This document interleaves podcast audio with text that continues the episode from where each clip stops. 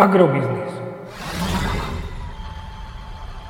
Ekonomický portál manažéra. Prognoza cien agrokomodit pre 48.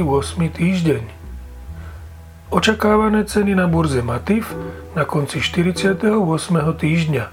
Pšenica 182 až 186 eur za tonu. Kukurica 164 až 167 eur za tonu.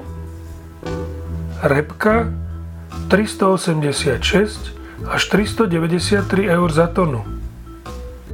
Predpokladáme, že tento týždeň uvidíme na Slovensku rast farmárskych cien jatočných ošípaných o 5 eurocentov za kilogram jatočnej hmotnosti do pásma 1,94 až 1,99 eur za kilogram jatočnej hmotnosti.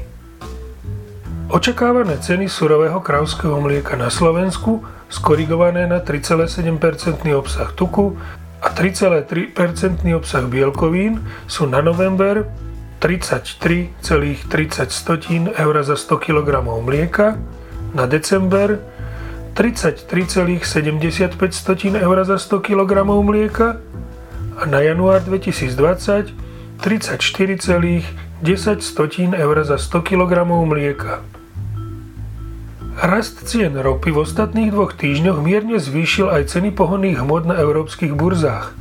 Ceny pohonných hmot na Slovensku majú potenciál posilniť približne o 1 eurocent za liter na hodnotu 1,25 eur za liter pri nafte a o pol eurocenta za liter na hodnotu 1,325 tisícin eur za liter pri benzíne Natural 95.